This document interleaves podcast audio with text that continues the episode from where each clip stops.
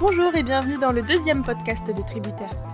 Le but des podcasts des Tributaires, c'est d'en savoir plus sur les parcours de nos enseignants, c'est aussi d'entendre des témoignages de professionnels passionnés. En bref, c'est de vivre une immersion dans notre futur domaine de prédilection, et ce, au contact direct des intervenants. Je suis Léa Foulatier et nous accueillons aujourd'hui Mélissandre Gabet, qui est ingénieure en agronomie. Nous parlerons dans un premier temps de son parcours, de son activité, puis de quelques éléments concrets de son métier. Nous aborderons aussi des questions dans lesquelles nous lèverons toutes les barrières du possible pour découvrir les projets qu'elle aimerait le plus voir se réaliser. Enfin, Mélissandre nous livrera quelques précieux conseils pour un étudiant qui souhaite s'intégrer au mieux sur le monde du travail dans son secteur d'activité. Mélissandre, bienvenue à vous. Pouvez-vous nous en dire un peu plus sur votre spécialité ? Merci de m'accueillir sur votre chaîne. Je suis ingénieure en agronomie. Je suis spécialisée en agriculture biologique et en agroécologie, exactement. En quoi consiste votre activité professionnelle au quotidien ?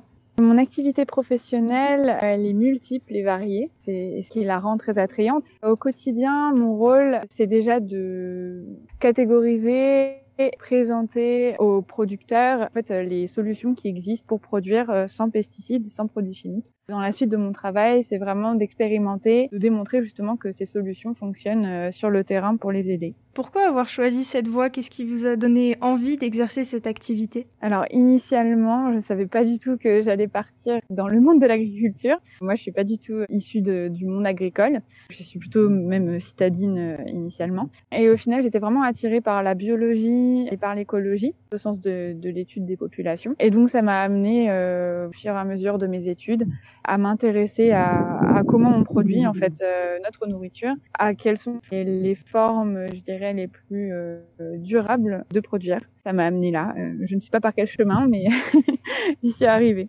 Donc, quelle a été euh, votre formation pour arriver à ce métier ? Alors moi, j'ai d'abord, donc en sortie de bac scientifique, euh, je suis allée en classe préparatoire, euh, donc une classe préparatoire aux grandes écoles. J'ai fait la B C P S T, donc euh, biologie, chimie, physique et sciences de la terre, qui amène euh, au concours de classe vétérinaire, euh, enfin d'école vétérinaire, d'école d'agronomie, d'agroalimentaire, de géologie, également aux E N S. Donc j'ai passé le concours, j'ai été prise pour une école d'agronomie qui est située à Dijon, Agro Sup Dijon, que je salue aujourd'hui. Et donc, dans le cadre de cette école, j'ai suivi un cursus d'agronomie générale et je me suis spécialisée en troisième année en agroécologie et agriculture biologique et dans le cadre d'un Erasmus. Donc, en fait, je suis partie en Autriche, à Vienne, pour six mois où, en fait, je me suis spécialisée vraiment euh, la dernière année. Je dirais grâce à un stage de fin d'études qui m'a beaucoup plu et qui m'a amenée à, à ce métier-là.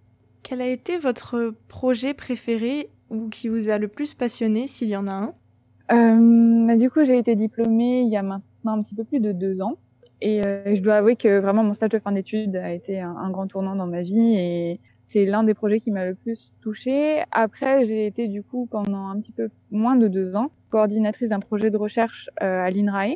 C'était vraiment très intéressant parce qu'au-delà de voilà du fait de faire des suivis dans les parcelles, euh, d'avoir ce contact avec les producteurs, il y avait aussi euh, tout ce qui est logistique et organisation en fait d'un projet de recherche et ça c'était vraiment très intéressant aussi. Mais voilà, avant tout, je dirais euh, je dirais mon stage de fin d'études et maintenant le projet sur lequel je me suis lancée et qui me tient vraiment à cœur, c'est voilà euh, travailler pour une start-up. Le projet actuel euh, qui m'a fait bouger euh, de là où j'étais et, et qui me tient à cœur en ce moment, c'est en fait d'avoir rejoint Céaritis, qui est une jeune start-up qui se lance en fait dans les produits de biocontrôle. Et cette euh, start-up en fait euh, m'a proposé de, de les rejoindre pour faire en fait des suivis de la biodiversité et de la régulation des ravageurs euh, et apporter mon expertise en fait en termes de voilà de lutte biologique tout simplement en arboriculture. Et moi c'était vraiment ce qui me tenait à cœur. Donc euh, voilà donc c'est vraiment je dirais ces trois projets et c'est mes seuls projets professionnels actuellement. Mais euh, chacun en fait a eu sa dose de, de nouveautés et d'intéressement pour moi. Quelle est l'idée novatrice que vous aimeriez le plus voir se réaliser dans les prochaines années concernant votre domaine ? En d'autres termes, si l'on pouvait retirer toutes les barrières et les contraintes, quel projet voudriez-vous voir le plus se réaliser ? Ça, c'est très difficile parce que je travaille dans un sujet d'actualité. Moi, ce qui me tiendrait vraiment à cœur, ce serait potentiellement, alors là, vraiment, on vise l'utopie, mais pourquoi pas ? Ce serait d'avoir un, peut-être un label ou quelque chose qui permet de valoriser les productions euh, qui favorisent et qui se basent, en fait, pleinement sur, euh, sur les services écosystémiques avant de mettre en place des pratiques euh, de lutte alternative, je dirais. Les services écosystémiques, euh, ce sont les services qui sont rendus par la biodiversité et par les ressources naturelles en général euh, dans un écosystème, dans le sens où, par exemple, dans la production agricole, on va avoir voilà, une faune et une flore qui, qui permettent euh, d'assurer une certaine régulation. Après, en termes de solutions alternatives, moi, je, je suis surtout spécialisée sur tout ce qui est... Euh, alors, en fait, ça s'appelle la lutte biologique par conservation. C'est euh, comment favoriser ces services écosystémiques dont on parlait, comment favoriser notamment la faune qui existe, les oiseaux, les chauves-souris, d'autres insectes qui sont euh, des prédateurs ou des parasites, de, des ravageurs qu'on connaît en, arbo, en arboriculture, en, en grande culture, en maraîchage, et cetera. Et au final, moi, c'est vraiment ma spécialité. Comment favoriser ces organismes qui sont déjà présents dans notre environnement, qu'on ne laisse pas s'exprimer en fait en termes de régulation. On part du principe qu'en fait, ces organismes-là n'auront jamais une part dans la régulation qui sera suffisante pour produire qualitativement et euh, en grande quantité. Alors aujourd'hui, c'est vrai qu'on n'a pas forcément encore trouvé comment les favoriser euh, et, et rentrer dans les cordes, je dirais, en termes de production, parce que c'est vrai que les, les agriculteurs vivent de ça, donc on ne peut pas non plus leur dire, bon, installez des nichoirs, des nichoirs à oiseaux et des nichoirs à chauves-souris, et tout ira bien dans le meilleur des mondes. Par contre, ce qu'on peut leur dire, c'est que voilà, ces solutions alternatives, euh, en favorisant la biodiversité déjà existante, permettent de subvenir à une partie du besoin en régulation, qui ensuite pourra être complétée par des produits naturels et des introductions d'organismes euh, tels qu'on on en parlait juste avant. Avez-vous été surpris par quelque chose en entrant dans le monde du travail ? Alors oui, votre question m'amuse beaucoup, parce qu'en fait, je me souviens très bien du premier jour où j'ai commencé mon, mon stage de fin d'études, donc c'était vraiment six mois avant d'être diplômée, où en fait, je suis arrivée euh, ben voilà, le matin pour embaucher. J'ai rencontré mon maître de stage, j'ai visité les locaux, et au final, on m'a ouvert une porte, et on m'a dit « bah voilà, c'est là où tu vas travailler ». Dans ma tête, je ne sais pas à quoi je m'attendais, mais en voyant en fait le bureau qu'on m'avait désigné, j'ai, j'ai eu un mouvement de recul et je me suis dit « mais… ». Attendez, euh, cinq ans d'études m'amènent à un bureau. Au final, bon, maintenant, je suis très heureuse de travailler, enfin, de, de, de faire mon travail. Euh, voilà, mais vraiment, je me souviens de, de ce moment de ma vie où je, on m'a présenté ce bureau et où je me suis dit, mais est-ce que c'est vraiment ce que je voulais ? Donc, au final, maintenant, je, je sais que oui, je suis très contente de faire ce que je fais parce que voilà, il y a une diversité aussi de tâches euh, dans mon quotidien euh, euh, qui font que ce bureau ne me fait plus peur. Mais, euh, mais je pense qu'il faut aussi réfléchir à quoi va ressembler notre quotidien et, et notre métier euh, plus tard, une fois qu'on se lance dans les études, ou au moins avant de choisir notre stage de fin d'études. Donc votre quotidien en tant qu'ingénieur agronome est plus porté euh, vers des tâches écrites que vers des tâches euh, directement sur le terrain ? Alors je dirais que j'ai la chance d'avoir un travail qui mélange un peu des deux. Alors, quand euh, vous dites du travail écrit, vraiment, le, le travail, je dirais, de bureau, pour moi, consiste à préparer mes entretiens avec des producteurs, à préparer ma méthodologie de travail et surtout, euh, voilà, à m'organiser et, et à ré- rédiger, bien sûr, des protocoles, à rédiger des comptes rendus, à faire un petit peu de maths aussi, il euh, faut l'avouer. Et ensuite, il y a du terrain. Et en fait, j'essaie d'aller un maximum sur le terrain parce que je considère que faire mon métier sans aller sur le terrain, je finirais par pas être efficace et par pas, en fait, orienter mes, mes travaux euh, sur ce qui prévaut, en fait, naturellement dans l'écosystème que j'étudie. Je me vois pas étudier, en fait, un écosystème et essayer de, de lui faire retrouver son équilibre sans aller sur le terrain. Donc c'est pour ça que j'essaie d'y aller un maximum et de rencontrer aussi un maximum les, bah, les producteurs, les agriculteurs qui, eux, au final, sont ceux qui détiennent un maximum de savoir. Chacun son travail, je, je veux dire, mais, mais c'est vraiment des personnes qui me touchent beaucoup et, et ça fait partie de mon travail aussi de, d'avoir cette relation assez intéressante avec eux. Quand vous allez sur le terrain, concrètement, quelles sont les, les actions ou les tâches que vous faites ? Elles sont multiples et elles dépendent des questions en fait euh, que l'on se pose initialement. Si on, on travaille dans la recherche euh, pour euh, un projet, euh, je dirais, plus global, ou si on travaille, là comme c'est mon cas, Euh, dans la recherche pour le développement et pour l'accompagnement vraiment euh, des producteurs.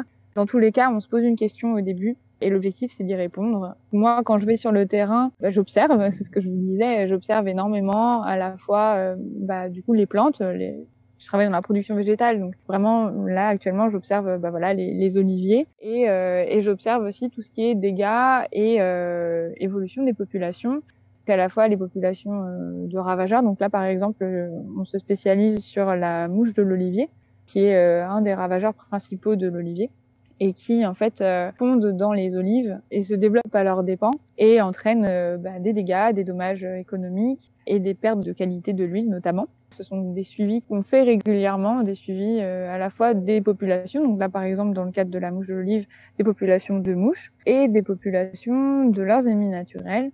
Euh, donc ça peut être des micro-guêpes, ça peut être euh, des araignées, des, des punaises prédatrices. On va aussi regarder au niveau du sol, quels sont les prédateurs qui peuvent s'y trouver, quelle est leur action de régulation. Enfin, les personnes qui s'intéressent pas aux insectes euh, ne le savent peut-être pas, mais les insectes ont, ont différentes parties de développement dans leur vie. Ils passent par différents stades et ces différents stades peuvent se dérouler à des endroits différents. Par exemple, au niveau d'un verger, euh, on va avoir les larves qui se trouvent dans le sol pendant l'hiver et qui ensuite émergent au printemps sous forme d'adultes, ensuite se retrouvent au stade de, de larves dans les fruits, puis ensuite réémergent euh, en plein milieu de la saison.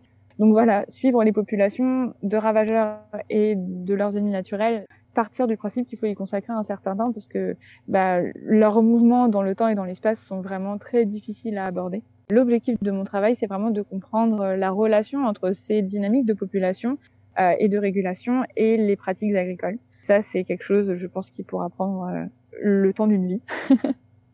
Voilà, donc euh, donc il euh, y a à la fois dans mon métier du terrain, euh, de la relation avec euh, bah, les différents acteurs en fait qui gravitent autour de ces questions-là. Et bien sûr bah, du travail de, de littérature, euh, de bibliographie et de, un petit peu de calcul et d'analyse de données. Comment, une fois qu'on a analysé ce cycle et recensé les populations, comment on peut euh, venir interrompre le développement de ces parasites pour protéger les cultures ?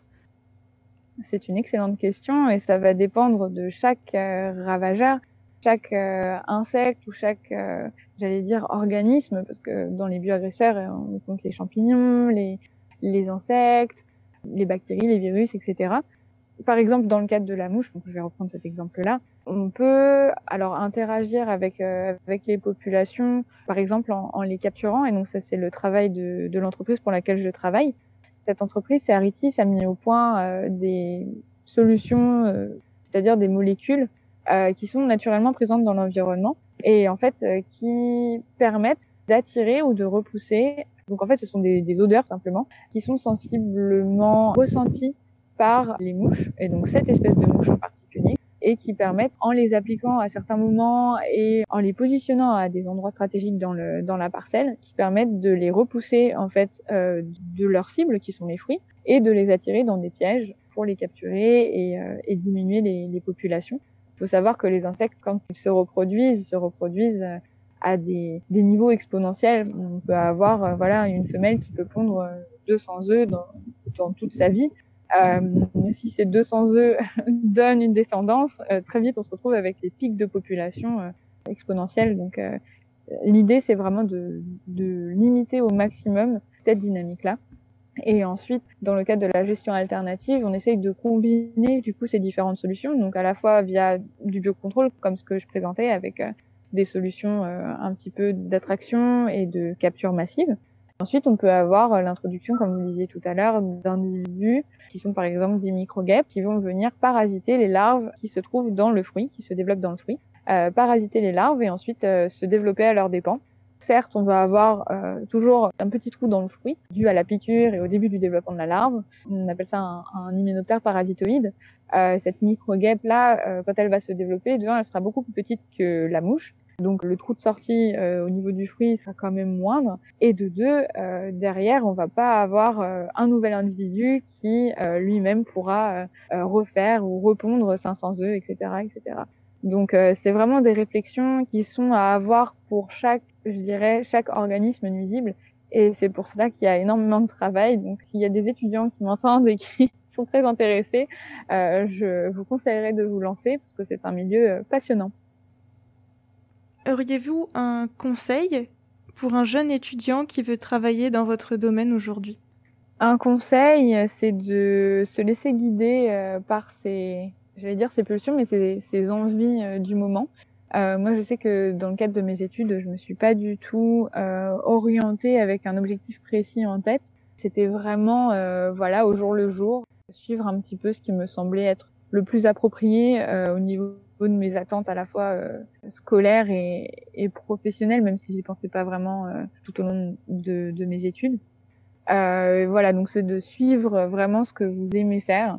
Ça sert à rien de se dire, oh, enfin, moi c'est mon avis, hein, mais j'ai pas suivi euh, des, des envies euh, de grande carrière et de euh, vraiment euh, rentabilité financière, je dirais.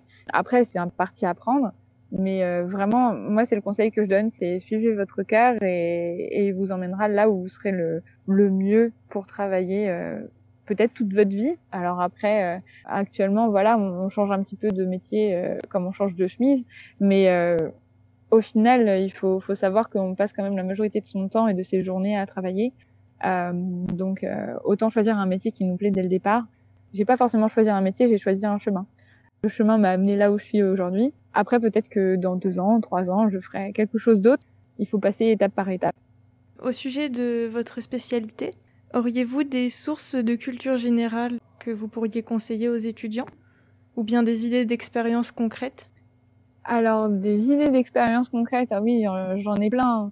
Euh, vous allez simplement dans votre jardin, vous allez euh, vous balader dans les espaces verts de votre commune ou de votre ville, sans loupe de terrain et même juste avec un petit peu de curiosité, sans trop savoir ce que vous cherchez. Vous allez finir par trouver euh, la myriade d'insectes qui grouillent à la fois sous nos pieds, dans les arbres, Qui, qui volent tout autour de nous.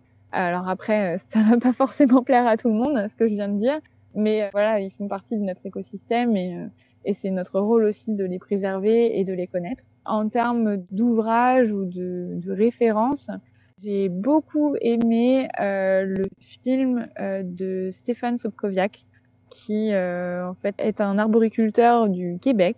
Il était pomiculteur et euh, il s'est lancé euh, un défi de passer en bio. Et au final, il s'est aperçu que passer en bio, tout en conservant euh, des pratiques qui sont celles de la monoculture conventionnelle, au final, euh, aboutissait à, à des résultats euh, navrants. Euh, et au final, il a totalement changé son idéologie, je dirais, et même son, sa façon de travailler. Il a retransformé son verger et aujourd'hui, il a, il atteint des résultats en termes de régulation des ravageurs, en termes de fertilité et de régénération du sol qui sont juste extraordinaires. Euh, donc, j'ai eu la chance de participer à une formation qu'il a menée euh, en novembre dernier et, euh, et donc, il nous a conseillé son film que j'ai regardé et, et qui est vraiment superbe. C'est Stéphane Sobkowiak. Sa ferme s'appelle « Le domaine des possibles ». Et sinon, en termes de, d'ouvrages, il y en a une myriade. Après, ça dépend ce que, ce que vous recherchez. Moi, je suis vraiment spécialisée là en, en arboriculture. Enfin, j'essaie de me spécialiser en arboriculture et en verger diversifié. Et j'ai beaucoup aimé euh, l'ouvrage de d'Evelyne Le Terme euh, sur la biodiversité, la biodiversité amie du verger. Euh, cet arboriculteur a obtenu de meilleurs résultats en, en alternant les cultures, c'est bien ça ? En fait, il a obtenu de meilleurs résultats au niveau de l'autonomie de son verger, mais aussi de la durabilité de sa production. Maintenant, il est rentable et euh, il peut carrément euh, consommer les produits qu'il met sur sa sur sa parcelle pour euh, pour gérer les, les bioagresseurs. En fait, il a arraché des pieds de, de pommiers, parce que quand on parle de monoculture, euh, vraiment c'est des c'est des vergers tels que nous on les connaît, avec une seule espèce et souvent une seule variété pour plusieurs hectares.